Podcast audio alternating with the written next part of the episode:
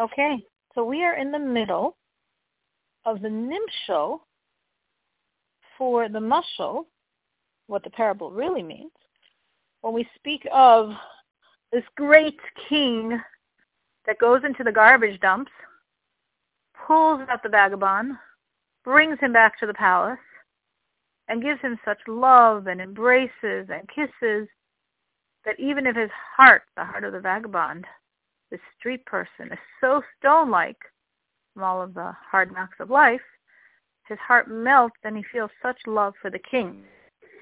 So, as we explained yesterday, the king is God.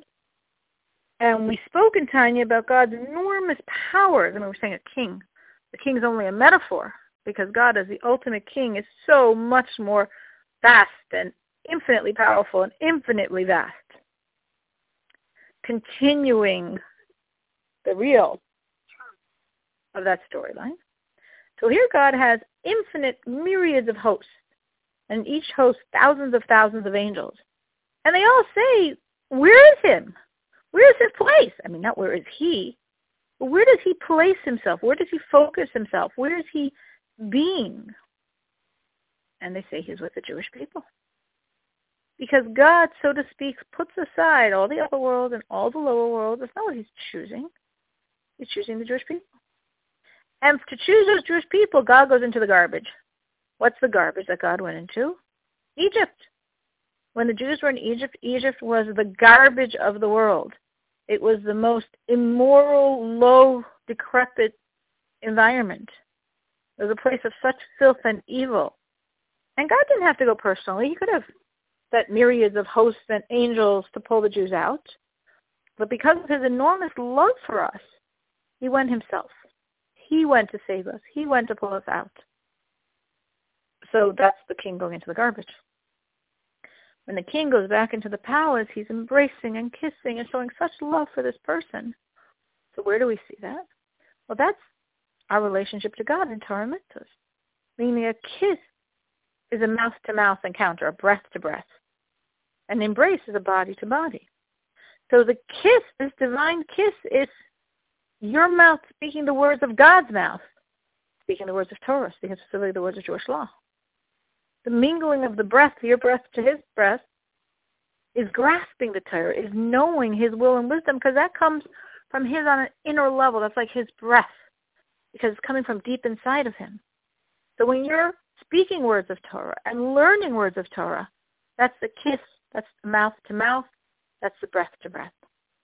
And what's the embrace? What's the body to body? That's keeping the mitzvahs.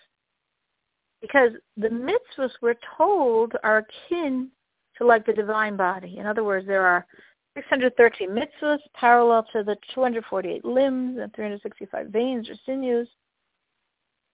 So every mitzvah is another limb, so to speak, in God's body.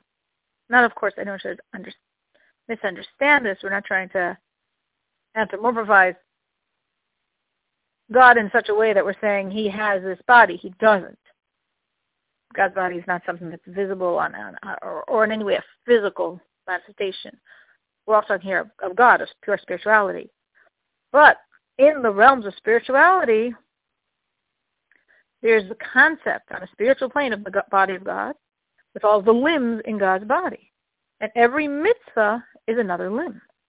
So when you do a mitzvah, it's like your limb the limb that you have that's associated with that mitzvah is fusing with his. In other words, like the Rebbe says, there's the three master divine traits, kindness, judgment, and compassion. Kindness is like the right arm, judgment is the left, and compassion is like the trunk of the body. So you're doing a mitzvah of kindness. Let's say you're doing charity. So charity is one of God's commandments one of the 613 commandments. It's drawing godliness to one of the 613 parts of your soul, which in turn fuses with one of the 613 parts of your body. Let's say your right arm, the aspect of kindness. I'm just saying let's say because I can't know for sure, but that's my assumption. So when you do charity, your right arm is now fused with God's right arm. That's the embrace, your arm to his. And if you're doing a commandment that has to do with judgment, again, one of the 613 parts of your soul, fusing with that part of your body, fusing with that part of, so to speak, God's body. So let's say now it's your left arm, it's judgment. So your left arm is fusing with, so to speak, God's left arm. That's the embrace. So the kiss is speaking the words of Torah, learning and understanding Torah, and the embrace is your body parts fusing with his body parts as per each specific mitzvah, which relates to the blessing we make when we do a mitzvah. Because the generic blessing before a mitzvah is Asher Kiddushanu b'mitzvah, who has sanctified us in his commandments. Now Asher Kiddushanu b'mitzvah, who has sanctified us, is like what a man says when he's marrying a woman. at mikudeshesli. Kiddushanu mikudeshes. It's the same root word. So what is a man saying to the woman? He's saying, we're together a unit separate from the whole world. Harat mikudeshesli. You're sanctified to me. You're dedicated to me. We're separate. We're a unit separate from the whole world, the two of us together. So we say Asher Kiddushanu b'mitzvah, we're saying to God the same thing that right now through this commandment, I'm yours and you're mine in, in a bond, like so to speak, a marital bond, a bond of oneness that makes us bonded in a way that we're separate from the whole world. It's just the two of us. That's interesting. We could think, okay, that's a sweet connection, sort of akin to the relationship of a man and woman is man and God when he does a commandment. But the Rebbe says it's the opposite. The Rebbe says literally and much more so to an infinite degree is the bond of the godly soul and God doing the mitzvah. Meaning it's not like, it's sort of like marriage in some pale image. It's the opposite. Marriage is some pale mirror image of the absolute fusion that occurs between man and God through the performance of the mitzvah.